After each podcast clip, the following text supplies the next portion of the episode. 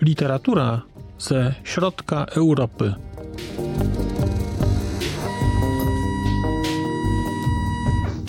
Podcast około książkowy.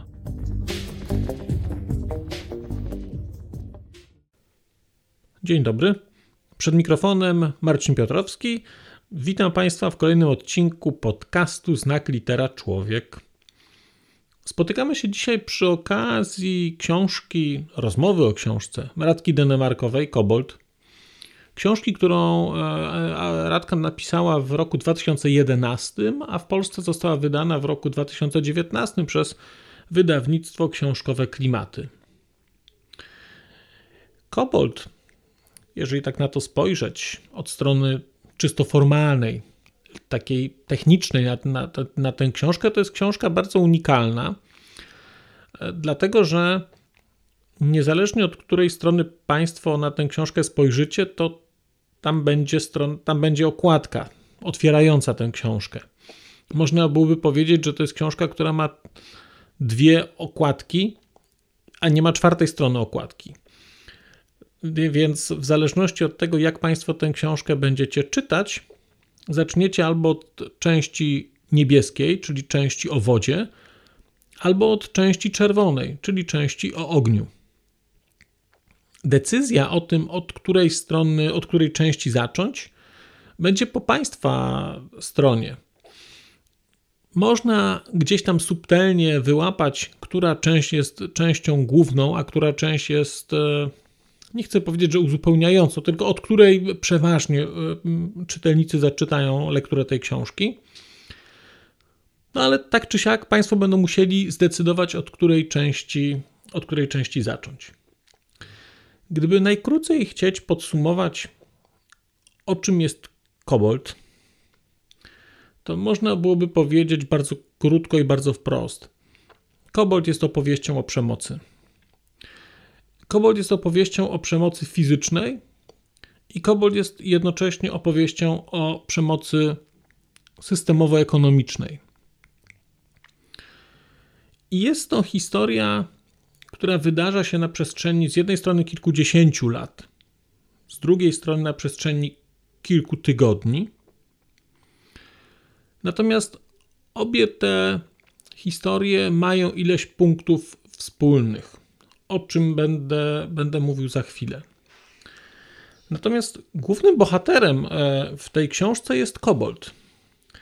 Jeżeli Państwo e, wyobrażacie sobie kobolda jako jakiegoś takiego duszka, psotnika, taki twór baśniowy, to kobold, który pojawia się w tej książce, nie ma wiele wspólnego z tamtym e, duszkiem, tworem tym baśniowym stworzeniem.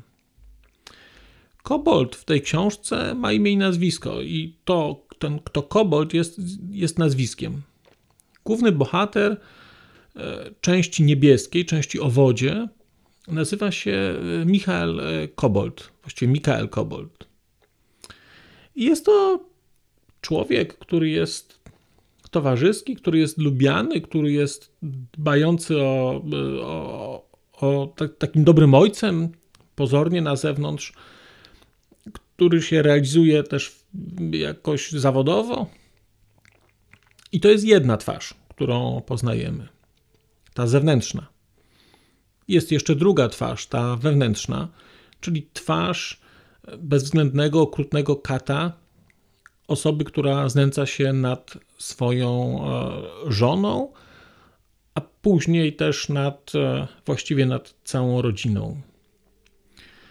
Kobold tutaj, z jednej strony jest to nazwisko, to jest konkretna osoba, Michael Kobold. Z drugiej strony Kobold jest pewnym archetypem, jest pewną platońską ideą, która taką negatywną ideą, którą Radka Denemarkowa opisuje jako kobold, to jest e, ciemiężnik wełtawski. Gatunek objęty ochroną, e, gatunkowo, ochroną w Europie środkowo-środkowej.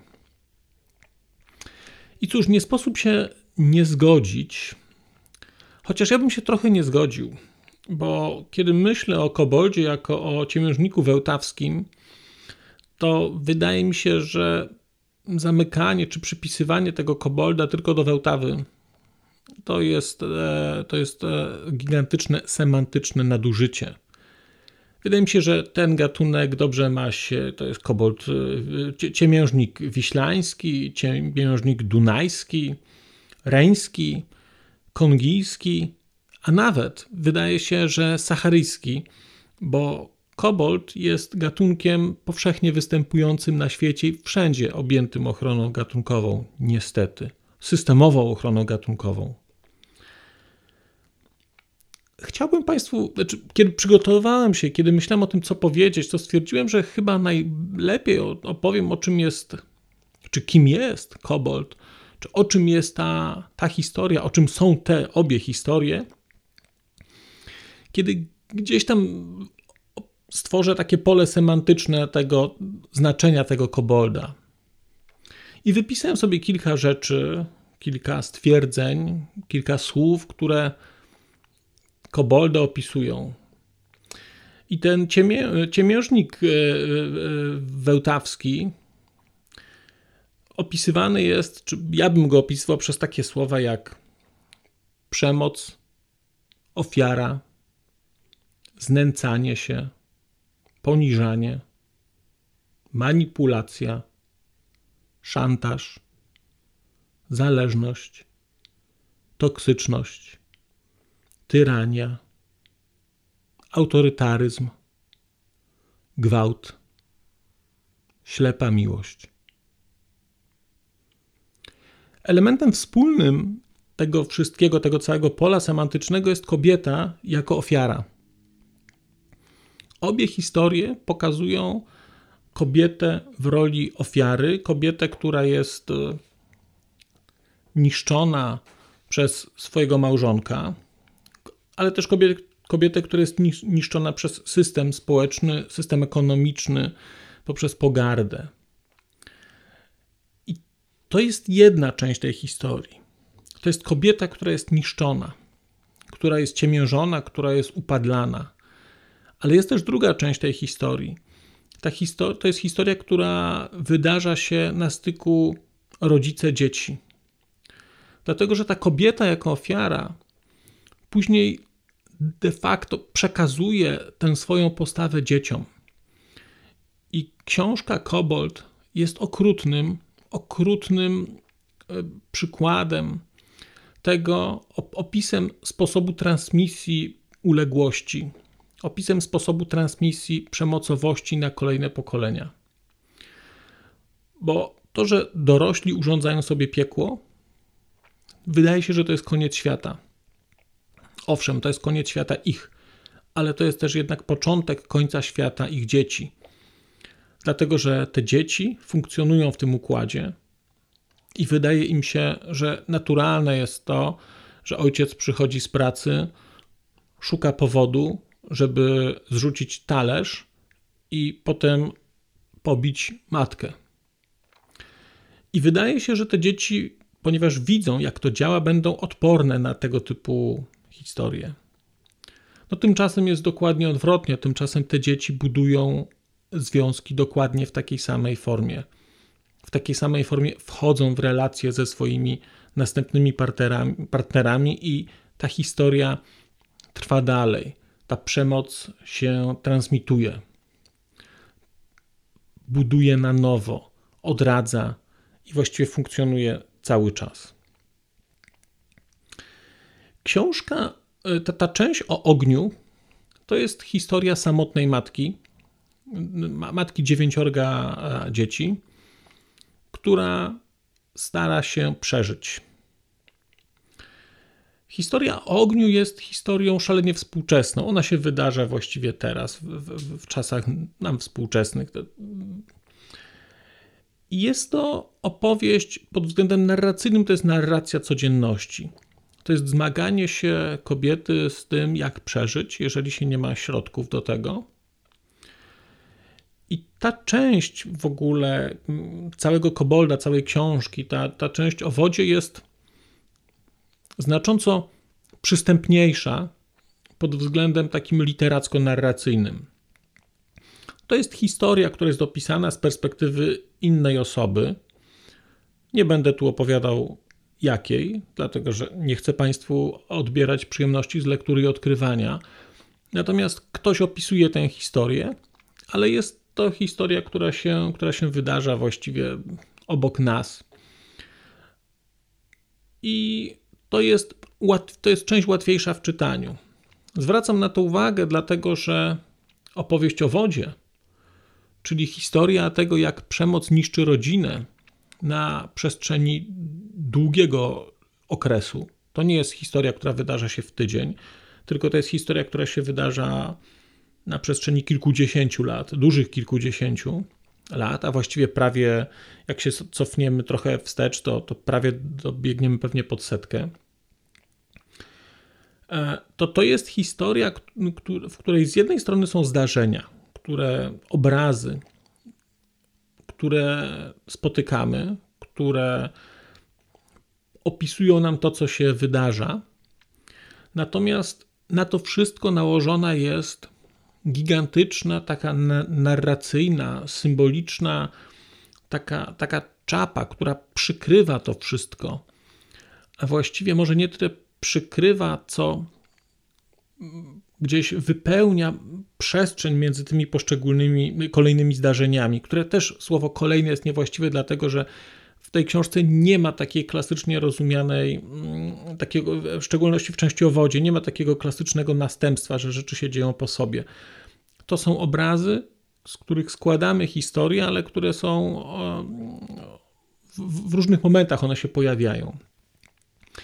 I o ile w części o ogniu dominująca jest historia, o tyle w części o wodzie dominująca jest forma. E, trudno to opisać słowami, natomiast e, część o wodzie jest częścią trudną w czytaniu. To nie jest historia, to nie jest książka, którą się weźmie i którą się przebiegnie wzrokiem. Właściwie każdy akapit będzie wymagał namysłu, każdy akapit będzie wymagał zastanowienia się, o co chodzi, co to oznacza, z czego to wynika, dlaczego tak. I to powoduje, że przez tę książkę idzie się, nazwijmy to, z trudnością. To jest taka trudność nierozumiana negatywnie. To jest taka trudność, która, której doznajemy, kiedy ćwiczymy umysł, której doznajemy, kiedy ćwiczymy ciało, takie, takie zmaganie się i przekraczanie siebie. I trzeba sobie to jasno powiedzieć. Ta część o wodzie będzie wymagała takiej intelektualnej dyscypliny i skupienia się, bo tu się nie da przeskakiwać rzeczy, bo tutaj e, słowa mają, mają ogromne znaczenie. Mm, tak e, sobie myślę, że ta część o ogniu to jest trochę taki płomień. Ta historia, która jest, jest taka porywająca, mm, jest bliska i ten, ten, poprzez jej perspektywę takiego całkowitego braku dystansu i taki suspens jeszcze na końcu, który jest. Mm, myślę, że będziecie Państwo też tym zaskoczeni. To, to wszystko jest takie wybuchające, to jest takie gwałtowne, to się wszystko wypala i rzeczywiście ta historia tam rozgrywa się na, nie wiem, 120-130 stronach. Część o wodzie to nie jest płomień, oczywiście. Ta woda, tak sobie myślałem, że to jest rodzaj, charakter tej narracji, to jest charakter nurtu rzeki, ale to jest charakter nurtu rzeki w jej dolnym, dolnym biegu. Ta woda się toczy, ona jest ciężka, ta woda jest taka bezwzględna, pochłaniająca, ona, ona rzeczy zabiera ze sobą. Ta część nie jest taka gwałtowna jak ten, jak ten, ten płomień. Ta część jest inna. To wszystko, cała narracja w części o wodzie mm, jest taka gęsta od, od symboliki. Właściwie to jest taka książka, która będzie, mm, im więcej się wie, tym, tym więcej rzeczy można tam odnaleźć. Dlatego, że mamy tam i historię praskiego kamiennego mostu, znano, znanego też jako, jako most Karola. I tam się pojawiają wątki dotyczące Anschlussu Austrii, tam są pochowane daty. Jest wątek Titanica, e, jest wątek powstania w Pradze i tego, jak Czesi się zachowywali, właściwie jak zachowywał się Kobold jako reprezentant e, pewnego typu osobowości czeskiej. Jest cały wątek jeziora Wannsee w Niemczech i to jest e, szalenie interesujący też wątek, bo z, jed z jednej strony to jest gdzieś nawiązanie do tej historii mm, tej konferencji e, nad jeziorem Wannsee, gdzie została podjęta decyzja o ostatecznym rozwiązaniu kwestii żydowskiej.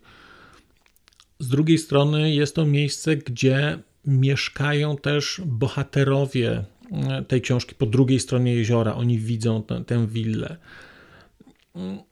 Tych rzeczy jest mnóstwo, ja tu, tylko, ja tu tylko zarysowałem kilka.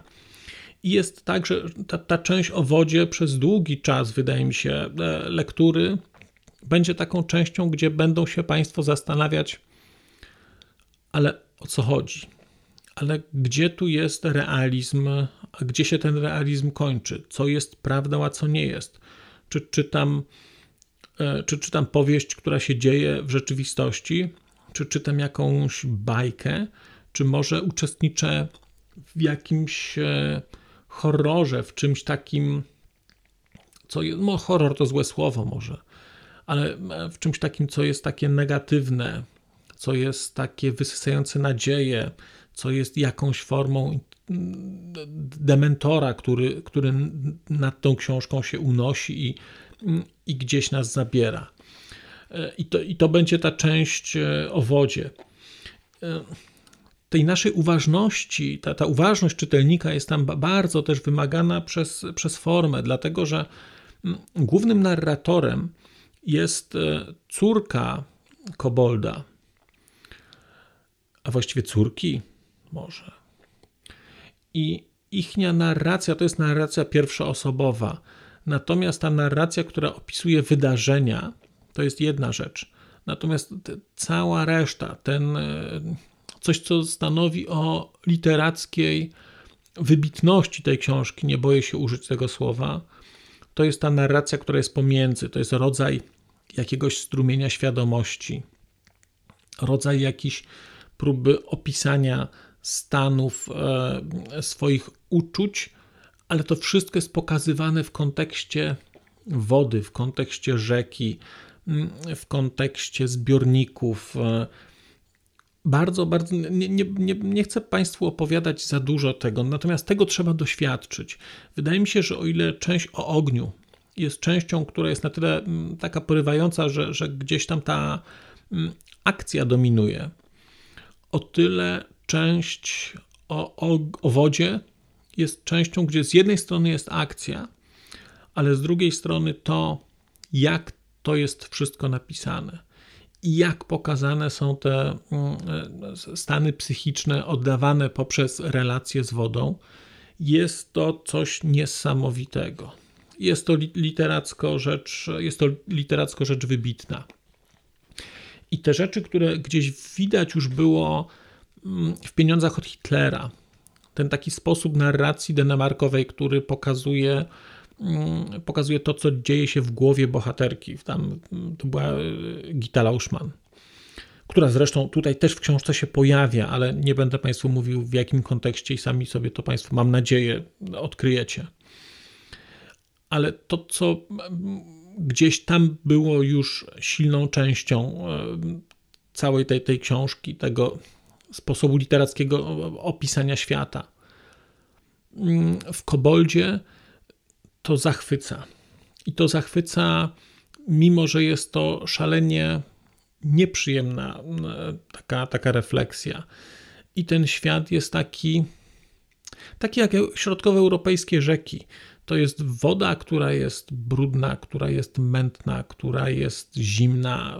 No, jak myślimy sobie o kąpieli w jakiejś takiej rzece w stolicy, no to wydaje się, że mniej więcej wiemy, czego się spodziewać i mniej więcej to dostajemy. A na to wszystko są nałożone przeżycia bohaterki, które, które są e, częściowo mają miejsce w Czechach, czy bardziej w Czechosłowacji, częściowo w Stanach. Tego też się domyślamy z pewnych kontekstów, które, które gdzieś, są, gdzieś są pokazywane. Oczywiście jest tam też e, w Koboldzie cały wątek takiej, takiej negatywnie rozumianej czeskości. Tego, jak Czesi, jak mężczyźni czescy podeszli do tematu mm, relacji z Niemcami, do tematu walki w czasie wojny. To są trudne tematy, ale wydaje mi się, że tutaj akurat sporo się o tym pisze i mam wrażenie, że, że ta książka, jednak ten jej wydźwięk mm, taki antyprzemocowy, czy zwracający uwagę na pewne zjawisko, wydaje mi się, że jest jednak tutaj dla mnie istotniejszy niż te wątki mm, rozliczeń czeskich. Aczkolwiek, no, to jest kolejna książka, w której Denemarkowa daje do pieca. I o ile historia Gity Lauschman była opowieścią o mm, lokalnej wspólnocie, o tym, jak niewielka grupa ludzi na coś reaguje, mm, o tyle Kobold jest już opowieścią o szerszej zbiorowości. Jest opowieścią o takim typie czeskiej męskości. I to jest, jak mówię, krytyczna bardzo refleksja, więc niespecjalnie dziwię się, że że ta książka dla Czechów może być, może być mało przyjemna. Natomiast nie skupiałbym się tutaj nad y, tym wątkiem czeskim, bo on jest. Y, ta książka jest dużo bardziej uniwersalna niż tylko historia o Czechach. Historia o Czechach wy, wy, wydarza się tu przy okazji.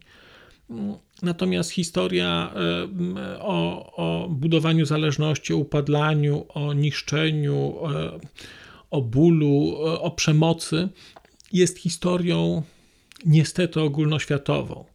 I stosuje Radka Denemarkowa tutaj taki zabieg, że z jednej strony mamy tego kobolda, który jest konkretnym człowiekiem, natomiast z drugiej strony kobold jest typem osobowości.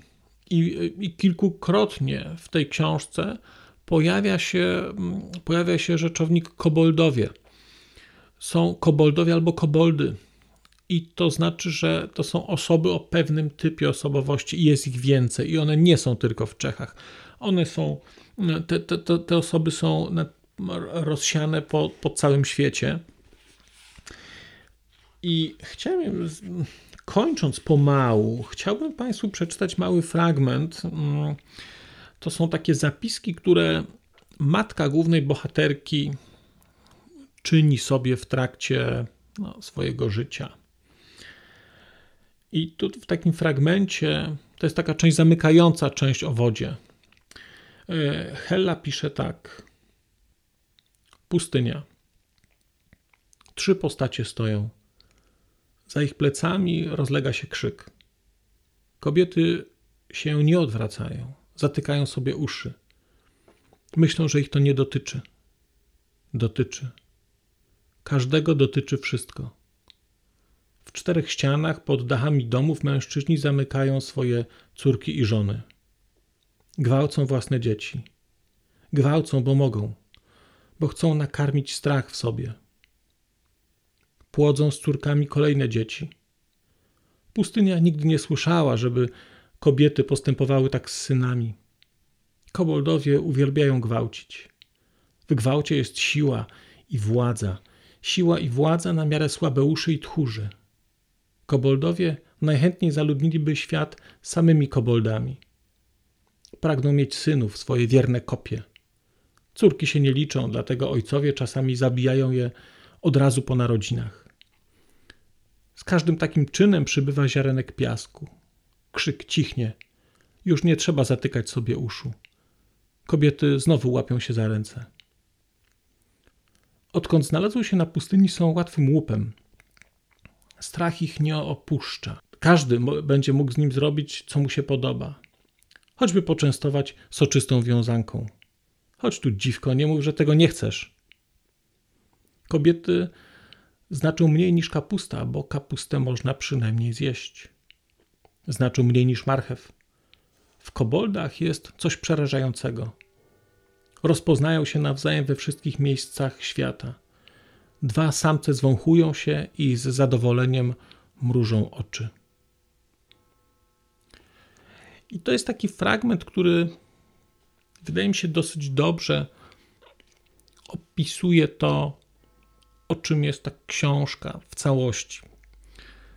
To jest trudna literatura. Znaczy, to jest trudna literatura też do zaakceptowania, te wnioski, ten świat, który tutaj jest pokazany, ta refleksja na temat współczesności, bo, bo, bo wątki mm, przemocowe to jest tutaj tylko jedna rzecz, natomiast tutaj też jest więcej wątków, więcej refleksji gorzkiej na temat świata współczesnego.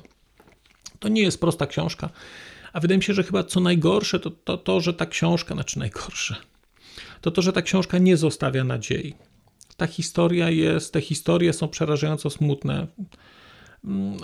W szczególności historie, jak będziecie Państwo czytać historię o, o ogniu i zobaczycie, jak dobre intencje i dobre uczynki są przez współczesny świat mm, przekształcane w zło. To, to jest, ta historia jest, jest szalenie poruszająca.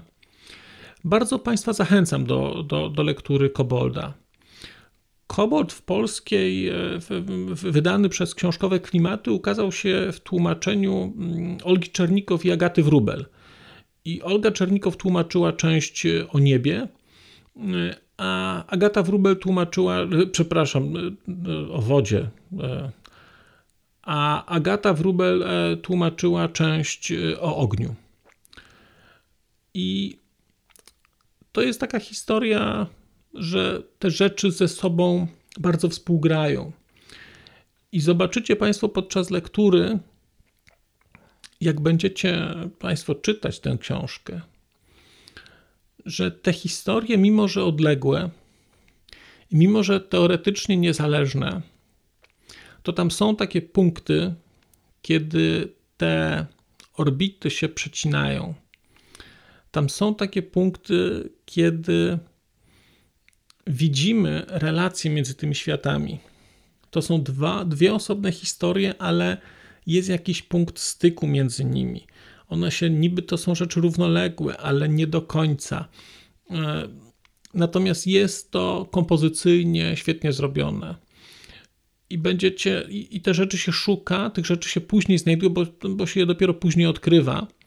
Natomiast to, jak Państwu pójdzie, zależy od tego, od której części zaczniecie czytać, dlatego że wydaje mi się, że jest jedna, w jednym układzie jest pewne rzeczy łatwiej mm, odnaleźć, ale nie wiem. E, kiedy, kiedy e, gdzieś tam rozmawiałem e, z Olgą Jagatą na temat tej książki, to, to nawet dowiedziałem się, że mm, któryś z wykładowców robił eksperyment związany z tym, że część studentów miało czytać w jednej kolejności, część w drugiej. Nieznane są moim interlokutorkom wyniki tegoż eksperymentu, natomiast wierzę, że to jest książka, której odbiór może być inny. Nie, nie może być, powiem śmiało, będzie inny, w zależności od tego, od której strony zacznie się ją czytać i która opowieść przyjdzie, mm, przyjdzie jako pierwsza, ale to Państwo będziecie musieli sobie sami podjąć decyzję, od której E, historii zacząć. Ja Kobolda bardzo Państwu polecam. E, to jest świetna książka, to jest arcydzieło, wydaje mi się.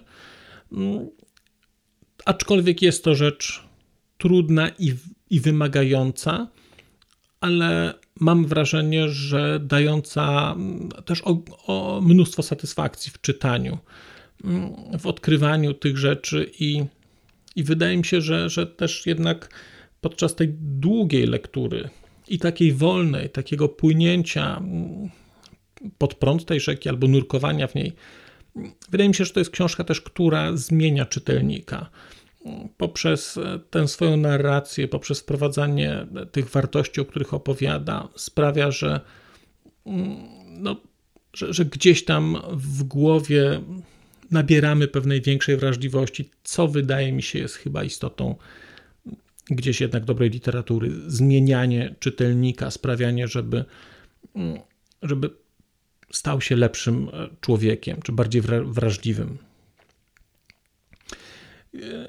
Radka Denemarkowa, Kobold, bardzo Państwa zachęcam. Tymczasem dziękuję za dzisiejszy odcinek, dziękuję za posłuchanie i do usłyszenia wkrótce.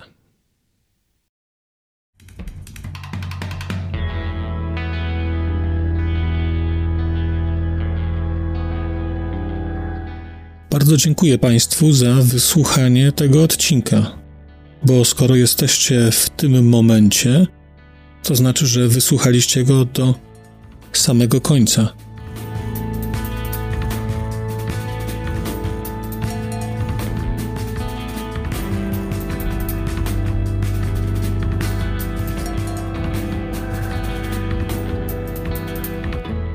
Słuchaczy platform podcastowych chciałem zaprosić na kanał na YouTube, gdzie znajdziecie Państwo te same treści, ale dzięki modułowi komentarzy będziecie mogli wejść w interakcję z innymi słuchaczami tego podcastu i dzielić się swoimi spostrzeżeniami dotyczącymi książek, ale nie tylko.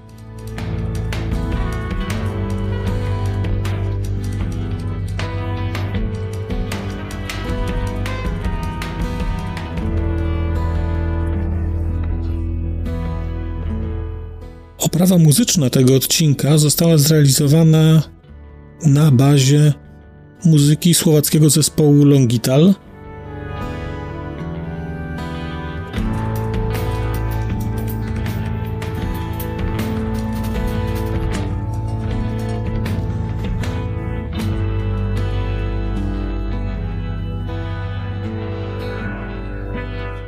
Longital to Wspaniała słowacka grupa, której muzyka jest dla mnie kwintesencją nowoczesnego brzmienia Europy Środkowej.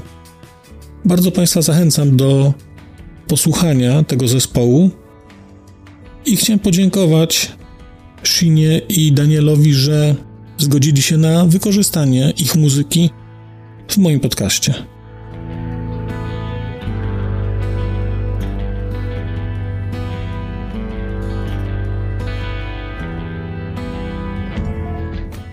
Krzysztof a Daniel, děkujeme vám velmi pekne, že jste nám umožnili použít vašu hudbu.